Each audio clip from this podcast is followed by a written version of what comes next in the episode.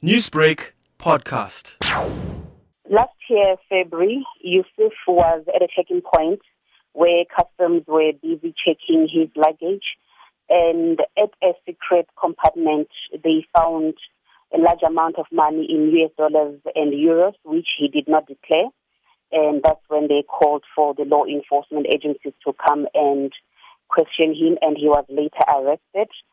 At a later stage, that's when he was sentenced to two years imprisonment or a fine of 15,000 rand. Captain, a forfeiture order has been granted. Can you explain what this means?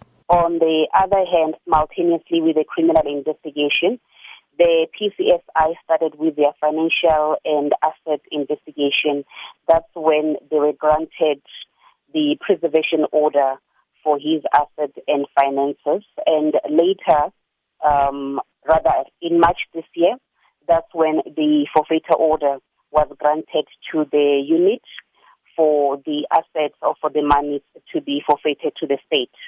Newsbreak, Lotus FM, powered by SABC News.